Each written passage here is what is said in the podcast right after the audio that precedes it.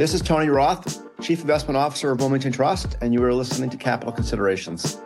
Today we have an episode that, if you have any interest in the very popular topic of cryptocurrencies, you have to listen to. We have a fantastic guest, and we know that she's fantastic because we've had her before. And we're very proud and privileged to have Alyse Killeen, who is the founder and managing partner of Stillmark, an early stage investment firm for startup companies in the Bitcoin ecosystem. Alyse has been investing in Bitcoin and blockchain startups since 2013 and has been a preeminent voice on the subject, appearing on Bloomberg CNBC and a wide variety of other venues that are dedicated to crypto and blockchain.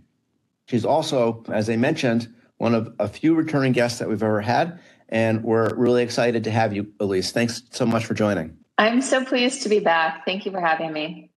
So before we dive in, I just want to remind everybody that we're not making any recommendations on companies or cryptocurrencies today. So keep that in mind. Alyse, there's been a really interesting, I think, kind of evolution of cryptocurrencies in general. And I know that your current focus is in the Bitcoin ecosystem, but you're very knowledgeable, of course, on Ether as well and the broader set of cryptos. And particularly as it relates to, to Bitcoin, what we've sort of seen is that there's been a very large sort of tracking between Bitcoin and what we call in the in the industry equity beta. And beta simply means the benchmark. So when equities go up, Bitcoin goes up, when equities down, equities are down, Bitcoin's down by a beta of higher than one, which is to say that there is more volatile in both directions. Yes. And so that's been interesting to see. The other thing that I think has been interesting is that as we've moved into this environment, which is inflationary, we haven't seen gold take off the way we have in other inflationary environments. And one of the predominant themes around why that is, is that a lot of the, the smart money, if you will, that is looking for an alternative store of value during a period, particularly where we may, may have an inflation situation, that those dollars have left precious metals, gold in particular, and migrated to cryptocurrencies, and particularly Bitcoin being the largest one. I think that's really the place to start is to talk about this behavior that we're seeing with Bitcoin. On the one hand, it is tracking risky assets. And on the other hand, it's not actually sort of holding up as a, an inflation hedge, even though people think that, oh, the money just went from gold over to, to Bitcoin, which would suggest it actually should not be so correlated with equities. Why do you think we're seeing the behavior that we're seeing? And is it good or bad in your mind for, for, for Bitcoin and cryptocurrencies? It's a big question up front, Tony. There's two important things here. First, you asked about why we're seeing what we're seeing in terms of Bitcoin not appearing to obviously act as an inflation hedge or to be decorrelated with other risk assets. And I think that's just simply a, reflection of Bitcoin's state of maturation, where it is in its life cycle. So, Bitcoin is a technology that was introduced more than a decade ago. Um, it's about 13 years old and it's still relatively new. You talked about the smart money, for instance, leaving gold and choosing Bitcoin as a form of digital gold. And I think and would suspect that that's indeed true. But the fact that we're calling it the smart money shows how early Bitcoin is in its cycle because instead of it being the money, it's the right. select few that have had the time and resources to really investigate what Bitcoin is. The second thing that's important about the question is that it's it's a way to illustrate how Bitcoin's different from crypto. So I expect that over the long term, Bitcoin becomes increasingly decorrelated from risk assets and that it becomes an obvious inflation hedge and it uniquely can do the latter because of the properties of both Bitcoin and its incentive system. Now, Bitcoin, different from other cryptos, has made hard promises to the community that it's kept. One of the most important hard promises is that there's this cap of 21 million Bitcoin. Bitcoin mm-hmm. doesn't print more, except for a set schedule that was known 13 years ago and has been true for the last 13 years and will remain true in the future. And beyond not printing more Bitcoin off schedule, its money policies haven't changed, nor have its security policies. Compare and contrast that to Ethereum, for example, the number two on the crypto charts. And Ethereum just went through a merge, which fundamentally changed both the security of the system and the monetary policies of the system. But Bitcoin doesn't do that. Instead, it's sort of the slow progress to creating increasing efficiencies in the protocol, the underlying technology that supports BTC, the asset. And through those small efficiencies, we get more utility in Bitcoin. So, you know, one of the questions that I feel almost beholden to ask, because it's a question that comes up in almost any conversation, is where does the value come from? Why does Bitcoin have value? I'm going to loop back to the beginning of our conversation, which is if Bitcoin had value that was in some way correlative to strong fiat currencies, but the euro, the dollar, maybe even the yuan, then potentially you would expect it to behave in a way that acts as a hedge to inflation and in a way that's not correlated with risky assets. So, what's your reaction to that to those observations? You know, ones that we started with, but I think are really important in understanding where Bitcoin is on this maturation cycle and maybe where it needs to go to start to manifest those kinds of characteristics. Yes, so we think about this all the time because, in fact, this is related to our work in backing companies that build on or with Bitcoin. So, historically, we've seen Bitcoin's price appreciate as adoption grows and as utility expands. So, what can you do with your Bitcoin as you're holding it? What can you do with the underlying protocols, including Lightning Network, the emerging, the nascent sort of payments protocol built on top of Bitcoin? And of course, as utility expands, adoption grows. The second thing that's driven adoption, and we really see a lovely setup going into our next bull run, is the introduction of new familiar on ramps so that when a population, when a demographic can access Bitcoin in a way that feels safe to them and that feels like a repetition of a prior behavior, that opens a new market for Bitcoin and that drives adoption.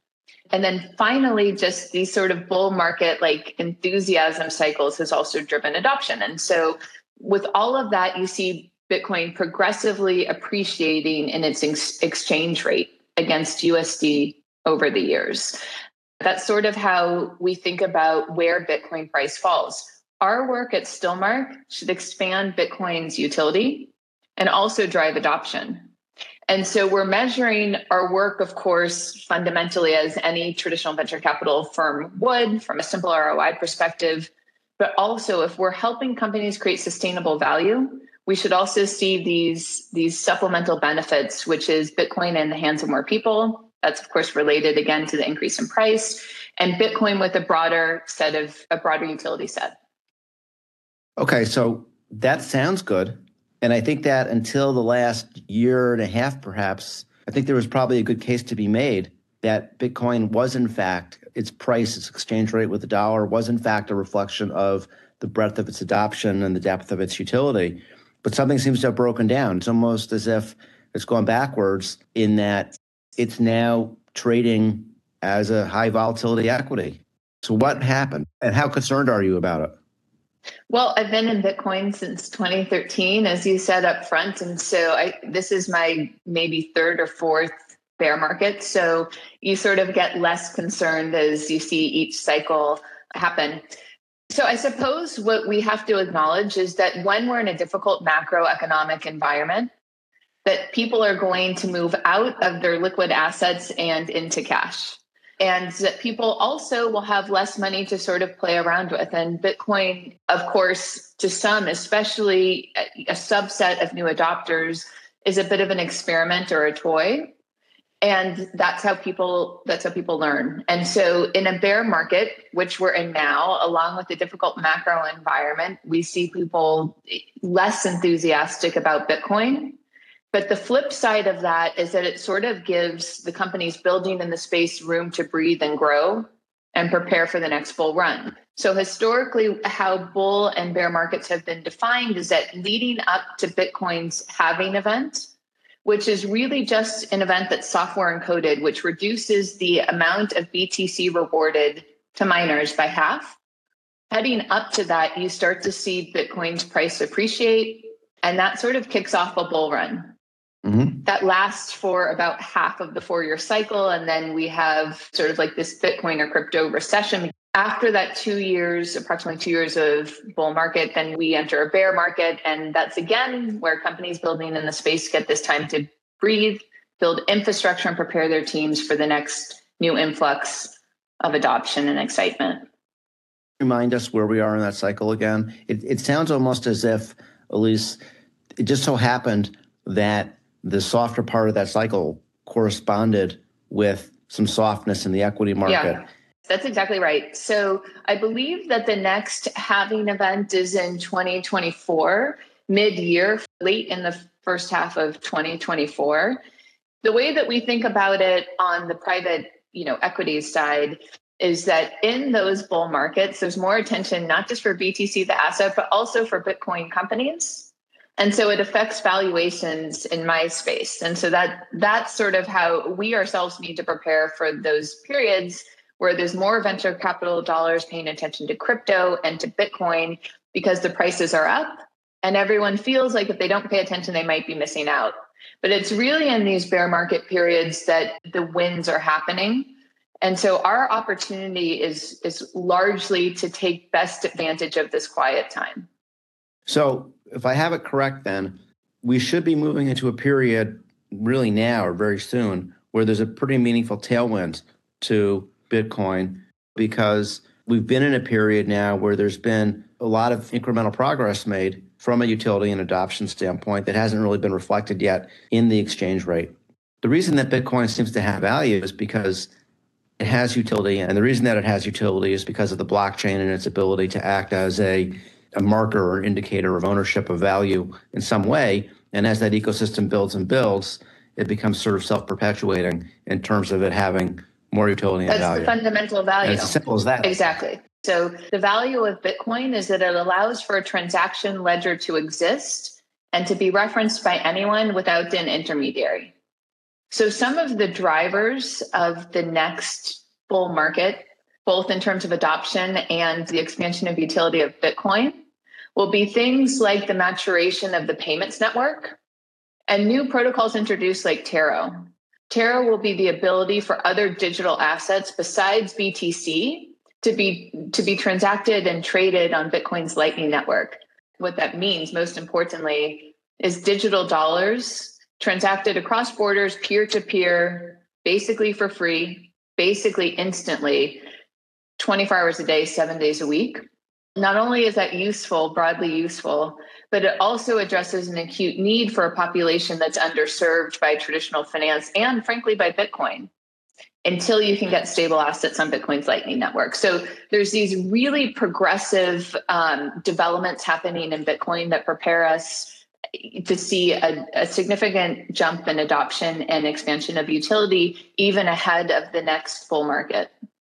One of the things we talked about last year when we spoke was the importance of the Lightning protocol and network, which, as you mentioned earlier, is built on top of Bitcoin. As I understand it, essentially, when a, a transaction occurs, if it's a transaction of a smaller amount that's in Bitcoin, that's in a fraction of a Bitcoin, rather than having to put it into the master ledger that Bitcoin consists in, we can put it into this Lightning Network, which is, in a sense, less secure, but secure enough for these smaller transactions. And, and El Salvador, which tried to, with some success and some, some failure, use Bitcoin as sort of a national currency, was very much relying on the, on the Lightning Network to enable legal, legal tender to occur at, at the size of a bubblegum trans- transaction through through Bitcoin. So far, do I have that pretty much right?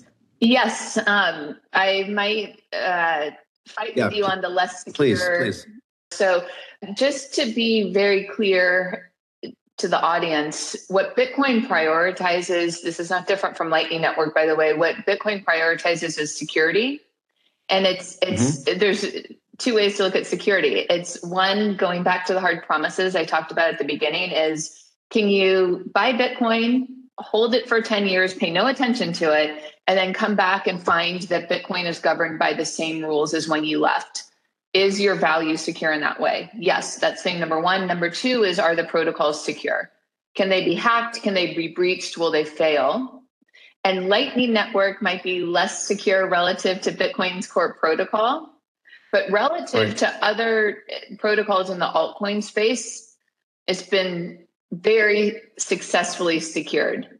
So when we okay. see all these sort of DeFi hacks or the collapse of what they're calling bridges between protocols, and this is happening in the tens and hundreds of millions, we're not seeing the same in Bitcoin. That's never happened. And we're not seeing in the Lightning Network either. Okay. So then you talked about Taro, which sounded something akin to Lightning in that it was something that was somehow derivative of Bitcoin that allowed for smaller transactions. How does Taro add to Lightning? How is it different? So I want to link this to what you said about El Salvador just to illustrate what Taro is. In September Please. 2021, Bitcoin was introduced as legal tender, and the government of El Salvador accompanied that with a BTC airdrop into people's digital wallets. So, what that meant was if you were an adult, if you were a Salvadoran adult, you had $30 in this new digital wallet in the form of Bitcoin. Now, Bitcoin's volatile. You, we've opened the discussion by talking about Bitcoin's volatility and correlation with high risk assets. That's fine for you and I, and for people of privilege that have money to invest and wait for it to appreciate in value. However, if you're in El Salvador making $400 a month and your family requires $400 a month to survive or to thrive, then Bitcoin's volatility is less amusing, right? And it's actually not tolerable. So, El Salvador, from Lightning Network's perspective, was incredibly successful. It did two things for Lightning Network. One, it tested it at scale and Lightning Network succeeded. Lightning Network was up, available, it wasn't breached, it was secure, functioning at scale in El Salvador. And in fact, Tony, it served more than during that period, just that period, it's grown since, but during that period, it served more than 3 million Salvadorans, which is more than are served by the local banks. By any measure, I think that's a, an incredible success, more than we could have hoped for. The second thing, though, it did was it provided this set of KPIs about how Salvadorans would use Bitcoin and how they would use the underlying protocols. And so, what Lightning Labs was able to discern, not just from El Salvador, but from other developing markets, including those in Africa, was that the local populations were incredibly interested and excited for and had an acute need for Lightning Network.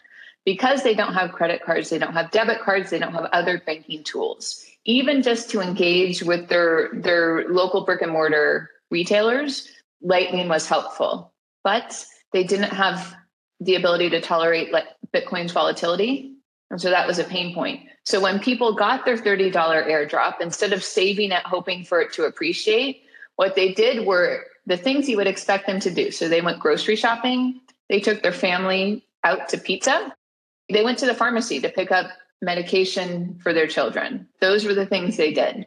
And that makes sense if you don't have the ability to wait for Bitcoin to appreciate. So Lightning Labs took that insight, the data gathered from this project, interpreted it to imply that Lightning Network needed stablecoins in order to really serve the needs of people in emerging markets. And their CTO introduced the concept of Taro, which is a protocol that allows for stablecoins to be transacted on Lightning Network. What that means is that stablecoins then have the sort of properties that are advanced by Lightning Network, and that the transactions can have final settlement on the Bitcoin blockchain as they need to. And so this and, opens up an, an incredible like expansion of Bitcoin's utility and for a different demographic than was already served. And a stable coin, it's a type of Bitcoin where the risk is hedged out, essentially. Well, so it can represent any sort of fiat dollar, of course, but what we see most popularly exchanged on crypto protocols is digital dollars. There's different ways of representing a digital dollar, but it could even be that there's a dollar in a bank and the company, you know, in exchange for that dollar in the bank represents it as a digital dollar on a protocol. And how this has happened historically is that trading activity of digital dollars has moved to where traders could get the most efficient transaction experience. So, where were transactions quickest and where were they cheapest? So, when the most popular stablecoin, which is USDT Tether, was introduced, the first sort of arena of exchange was on a protocol built on top of Bitcoin's blockchain called Omni Protocol. And the trading activity of digital dollars and BTC was happening there. Then Ethereum came and it was quicker and at that time cheaper. And so the the volume of activity of USDT moved there. But that mm-hmm. was short-lived because of course the the transaction prices of Ethereum were, you know, very bumpy, right? Based on what sort of trading or gambling activity was popular at the time. So activity moved to Tron and it was always seeking this easier, more efficient trading environment. And what Taro does is it actually brings that environment back to Bitcoin. So there's nothing cheaper or more efficient than free and instant.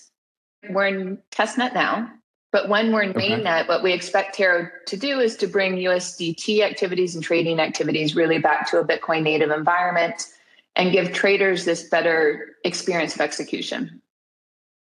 How do they hedge out the risk of the underlying uh, cryptocurrency? Because they're essentially transacting in cryptocurrency, but the volatility is not reflected of the underlying cryptocurrency in the token. Um, that that volatility is hedged out. So it sounds like there's some kind of derivative going on, or there's some type of way that if the underlying value of the cryptocurrency were to collapse or were to appreciate, you don't you don't participate in that. How is that functionally right. So there's two types of stable coins. This is probably a, a really important point, but to make it not technical, we'll just simply divide stable coins into two categories. And there's more, but the primary categories that have been tested are stable coins that are backed by dollar equivalents. So that would be one US USDT issued on um, Taro, say, and in the bank or in the the issuer's holdings would be a one dollar US US dollar equivalent. So you know it's just it's one for one so there's really no crypto exposure there there's been okay. experimentation recently in the crypto community around algorithmically secured stablecoins which basically means that you would trade between different cryptos to assure this sort of semi balance of a stablecoin. But in fact, we don't believe that those are fundamentally sustainable. And so a collapse of an algorithmically secured stablecoin like the Luna Terra situation presented, I believe was actually foreseeable. And mm-hmm. as we're evaluating these frontier technologies, Bitcoin, Lightning Network, other cryptos. What we need to keep in mind is that just because there's a new technology, we are still governed by the, the laws of physics. And the same rules of science and math apply here as they do in other spaces. And so there's certain things that are possible, certain things that are not. And Bitcoin adheres to those rules. That's part of the culture. Other spaces can sort of become untethered from this reality. And we saw that with what happened with the collapse of Terra and right. the fiasco with Luna. And if we're realist in evaluating the tech, we can avoid those sorts of events. So, one of the other things that is going to potentially govern this ecosystem is potentially some type of US federal regulation. And I know that a lot of the participants have taken the high road and said, well, we welcome regulation, we want certainty, we want to understand what the environment's going to look like. What are the reasons that the government has been so slow to get involved and why why are they starting to get involved now i sort of understand is maybe now it's big enough to matter and but it's still somewhat surprising that that it's only now that the regulation is really starting to seriously come into play so i'm curious to get your your take on why why it's taken so long and, and what do you expect to happen over the next few years from a regulatory standpoint Yes, it's dangerous to opine about these things. So I've been surprised that it's taken as long as it has. But I think that Bitcoin would be particularly benefited by seeing a maturation of regulators' understanding. Now I'm talking about US regulators' understanding of the space. I don't have any specific inside knowledge of where we're moving. But I will say that what's again different about Bitcoin and other cryptocurrencies, of course, is that there is no governing or sort of like founding body in the Bitcoin space that is organizing lobbying efforts, that is marketing or in a centralized way building a story to sell Bitcoin to others. And that's different from what we see in other communities where a founding group is intact.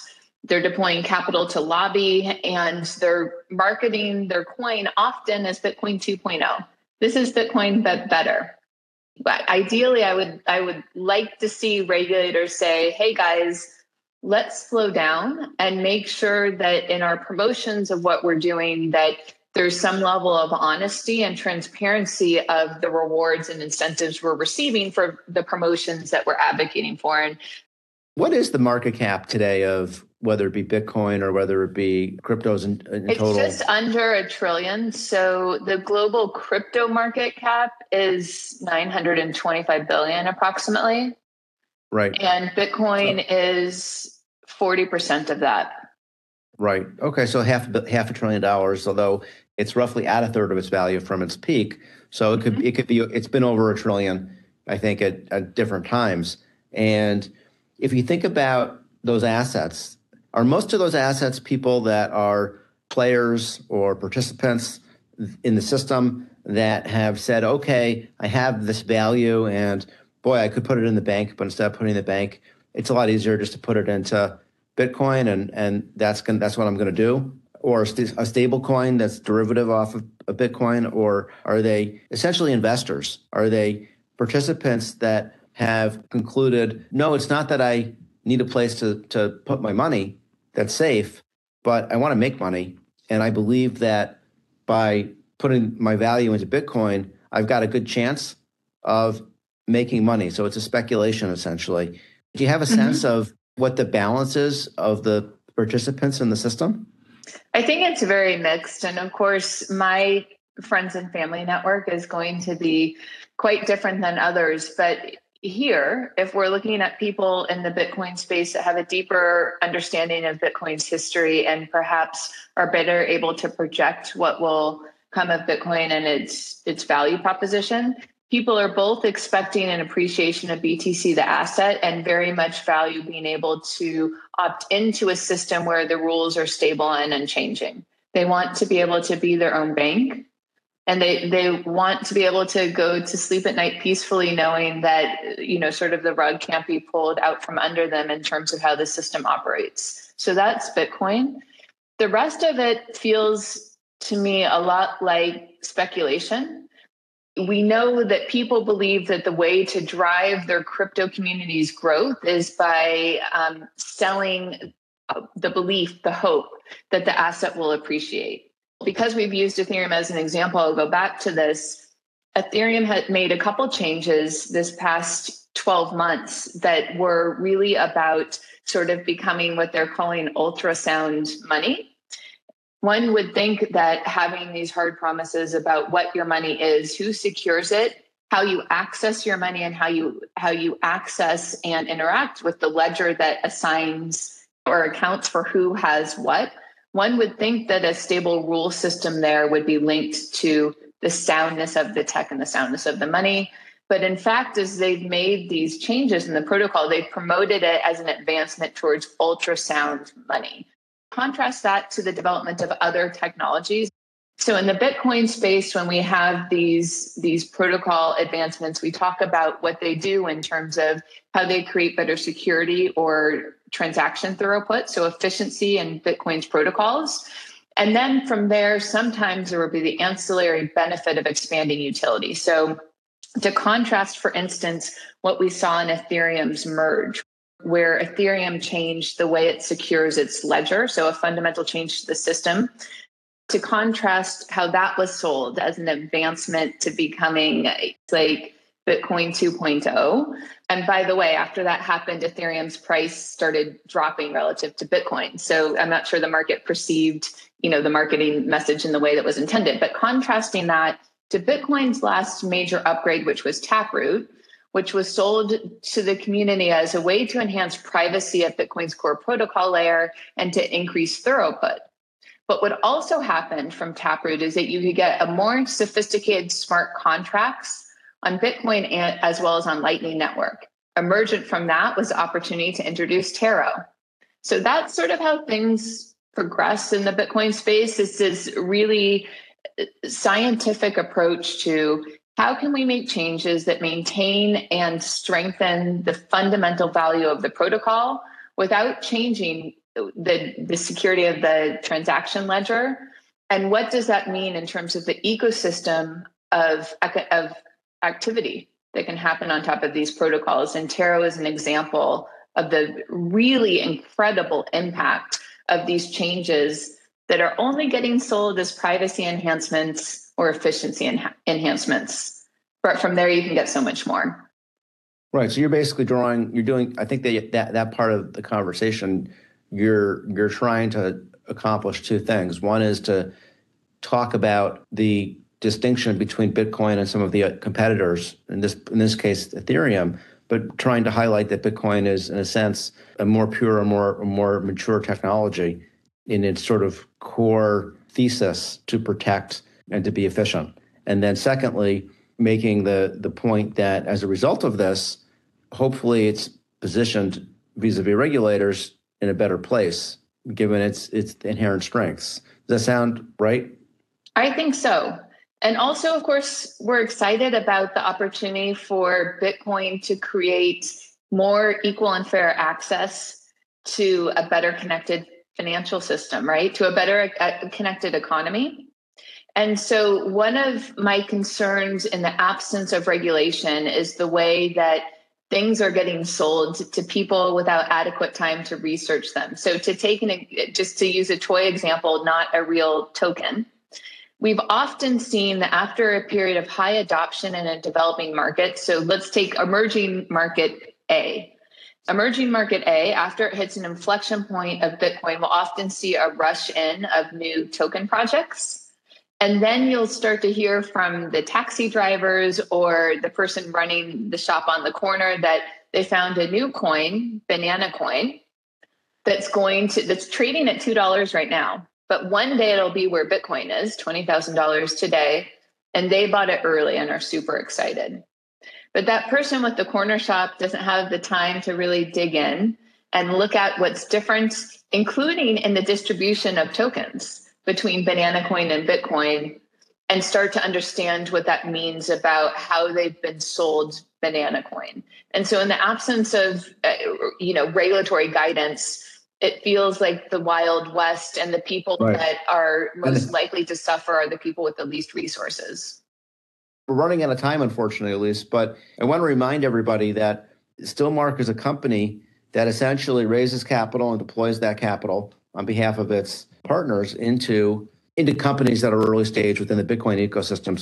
So you would be a perfect person probably to ask. The, the, the next and, and final question is if a client wanted to invest in this opportunity, and I'm going to define the opportunity very narrowly because from your perspective, of course, you see the opportunity broadly, and rather than just buy the the coin, you're buying the ecosystem and you're buying the growth and the the, the development of the ecosystem by buying into these companies that are building it out.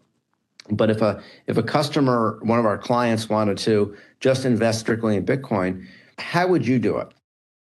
So I going back to what I said earlier, I think that because so many on-ramps have opened up, that people can really find Bitcoin where they're already comfortable. So how I would do it is I, this is a portfolio company. I would go to it's a trusted company in our network. I would go to Casa so we would we would set up a Casa account. We have buy Bitcoin on the app and then secure it with Casa software. Now, the reason why I would do it that way is because one, it's easy, but also because we're optimizing for security.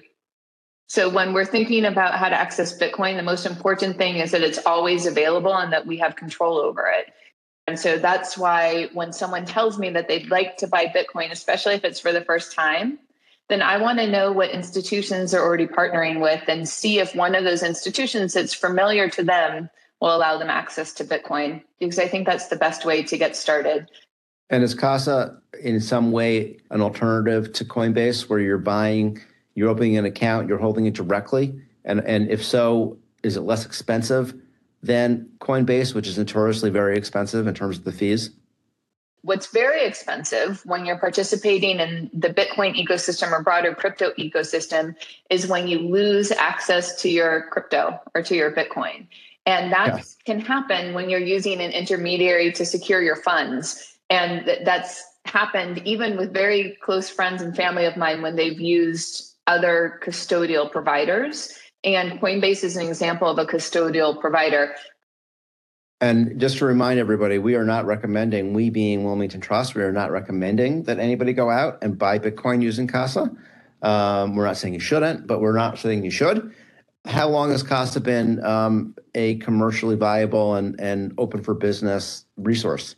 We invested in them in 2019, which was early days there. Um, they were a leader, like I said, but just to offer other examples of companies that can provide something similar, there's a company that does very much the same called Unchained Capital. There's a company local to me in Los Angeles called Swan Bitcoin that people use. And there's this really sort of robust set of tools for people that want to acquire Bitcoin and secure it, um, secure it themselves or better understand the rules. And so we're we're really about making sure that people know their options and understand what they're buying. Okay. Well, Alyse, we're going to have to stop because we're out of time, but we could go on. This has been a great conversation. I want to frame a takeaway, which is Bitcoin continues to, I think, grow up in, in, in what appears to be, I mean, we're going to be cautious in saying this, but what appears to be a constructive direction. And that is to say that it appears that Bitcoin is sort of the dominant type of cryptocurrency in today's world. Cryptocurrency seems to be here to stay. Bitcoin seems to be here to stay. And it's certainly it's increasing by leaps and bounds as, as it relates to its its core raison d'etre, which is its its its utility and and its adoption as a result of its utility and there seem to be more and more ways to gain access to this, whether it's as a, a store of value and or a speculation. I think at Wilmington Trust, we, we continue to study very carefully cryptocurrency, stable coins, and Bitcoin. So that's sort of the takeaway, Alyse. And um, if you have any final concluding thoughts, we'd love to hear them. If not, um, either way, it's just always great having you on the show. And um, likewise, um, thank you so much. It's been really fun.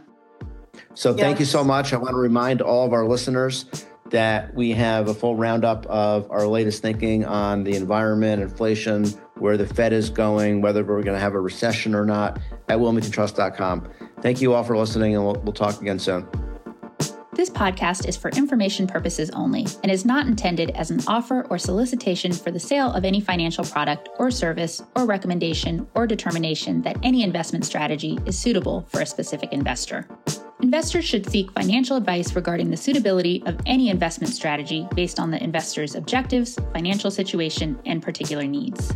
The information on Wilmington Trust's capital considerations with Tony Roth has been obtained from sources believed to be reliable, but its accuracy and completeness are not guaranteed.